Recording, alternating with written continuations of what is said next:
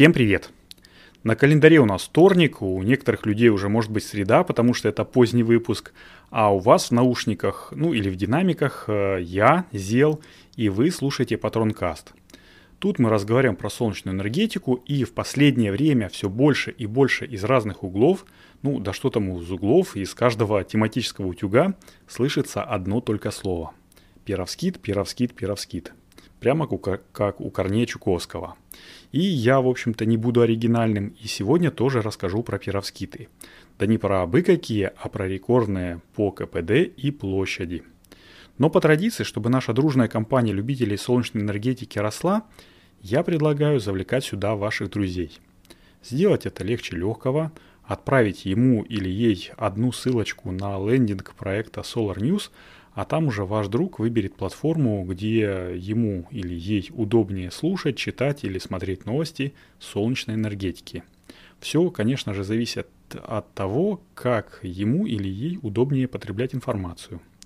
А еще я жду ваших оценок нашего основного подкаста Solar News в Apple подкастах, Google подкастах, Яндекс.Музыке, короче, в той системе, где вы его слушаете, и это очень круто поможет нашему подкасту продвигаться и приезжать в уши как можно большему числу людей. Ну, а теперь давайте начинать. Погнали! Перовскиты уже давным-давно рассматриваются как дешевая и массовая замена кремнию при изготовлении солнечных панелей в целом и солнечных элементов в частности. Но это в теории. В теории они в сто раз лучше, в пятьсот раз дешевле и в миллион раз удобнее в изготовлении. Но есть несколько «но», о которые разбиваются все плюсы этого типа материала. И это а. КПД, до недавнего времени небольшой, но об этом я скажу чуть попозже. б. Неподготовленность индустрии, то есть неприятие больших компаний, не заинтересованных в изменении своего техпроцесса, ну и, собственно, как говорится, лобби. И в. Нестабильность. Читай пока что элементов, но об этом тоже расскажу чуть попозже. А пока что, ну давайте я расскажу, мало ли, может быть кто-то не слышал про перовскиты, не знает, что это такое, с чем их едят. Итак, изначально перовскит – это название кристалла титаната кальция, который открыли еще в первой половине девятнадцатого века. Там что-то тысяча восемьсот тридцать четвёртый год, но я могу ошибаться. Он имеет псевдокубическую, то есть почти иде- идеальную кубическую структуру, там немножечко там, сплюснутую в краях, такую получается, м- ну как кристаллик из каких-то игр. И состоит из одного атома кальция, одного атома титана и трех атомов кислорода. И вот, в общем-то, кальций, находящийся в центре этого кубика, может заменяться на другой атом с похожими свойствами.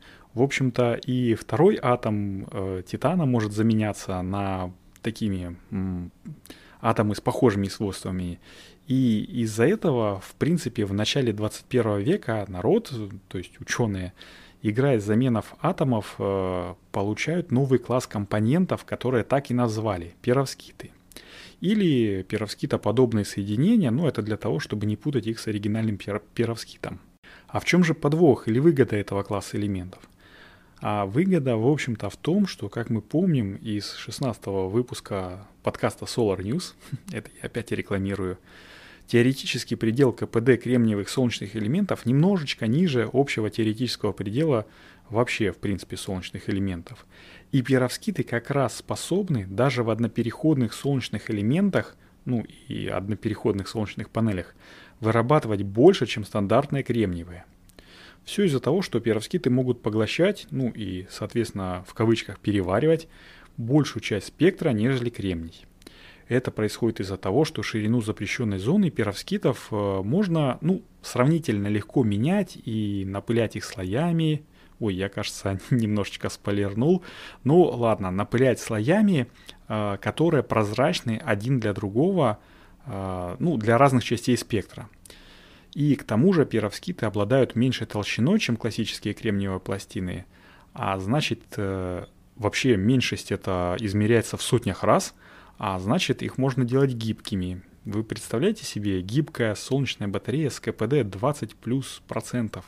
Это вам не какой-нибудь там аморфный кремний с его десять-двенадцать процентов и уж тем более неорганические чернила с КПД пять-семь процентов. Но Помимо толщины, стоимость изготовления перовскитной пленки с учетом всех подложек, там, проводящих слоев оценивается в десять-пятнадцать центов за киловатт мощности. Ну, то есть на киловатт стоимость будет равна десять-пятнадцать центов. Это при том, что кремниевые фэпы все еще стоят в панели, естественно, примерно в два раза больше. Ну, мы помним, как, какими гигантскими скачками снижается стоимость модуля, но пока что еще до перовскитных э, таких элементов э, обычному кремнию далеко, как до неба в присядку. Но главный минус перовскитных элементов, как я уже говорил, в их нестабильности. Пока еще нельзя сделать их настолько стабильными и неразрушимыми, как кремний.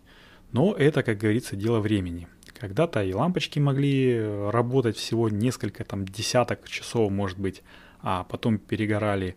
А сейчас, вон, смотрите, светодиоды шпарят по пять тысяч часов, и это еще тоже не предел.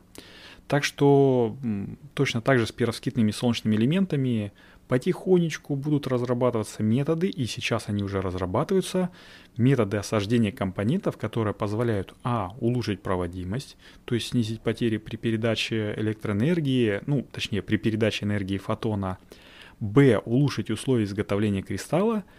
Например, уже снизили температуры с тысячи плюс градусов до двухсот-двухсот пятидесяти градусов, а это позволяет в свою очередь сократить издержки производства, ну и также там снизить брак, потому что, в общем-то, видно, что ты делаешь.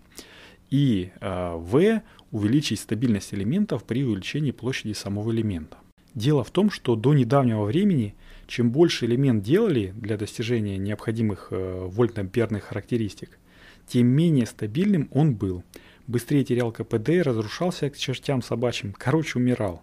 А буквально в этом году, в марте месяце, чуваки из США, Лос-Аламос и Тайваня, Тайвань, соответственно, разработали новый способ нанесения слоев при помощи центрифуги. И таким образом получилось сделать два вида фэпов по шестнадцать квадратных сантиметров и тридцать семь квадратных сантиметров с КПД семнадцать целых пятьдесят восемь сотых и шестнадцать целых шесть десятых процента соответственно. Если что, то до этого момента самыми большими элементами были что-то в районе девяти квадратных сантиметров, то есть шестнадцать квадратов это уже ого-го. И у новых элементов, кстати, срок жизни до двадцати процентов деградации увеличенный. В пресс-релизе, в общем-то, не сказано, насколько он увеличен, поэтому придется верить на слово. А месяцем ранее, в феврале, то есть, ребятушки из Массачусетского технологического института, ну это тоже США, там в команде много ученых было, там из Кореи, из Китая, но эти ребята путем добавления промежуточного слоя из оксида олова добились КПД своих элементов в двадцать пять и в двадцать пять целых две десятых процента. Прикиньте, это больше, чем все коммерческие модули, которые сейчас есть на рынке. Ну, то есть КПД больше, чем у коммерческих модулей. Ну, до коммерческого выведения на рынок, конечно же, еще работать и работать, но будущее уже прям совсем рядом, мы уже прям живем в нем. И то, что сейчас происходит с солнечными элементами, как резко и быстро повышается их КПД, это уже, ну, о многом говорит. Но мне пора закругляться, я должен вам только напомнить, рассказать про проект Solar News своим друзьям с помощью ссылки, которую я традиционно прикладываю к описанию Патрон Каста, ну и поставить звездочки, сердечки подкасту Solar News в той системе подкастинга, в которой вы его слушаете. Теперь уже точно все, с вами был Зел, и это был двадцать седьмой выпуск Патрон Каста. Услышимся на следующей неделе, всем пока! Thank you.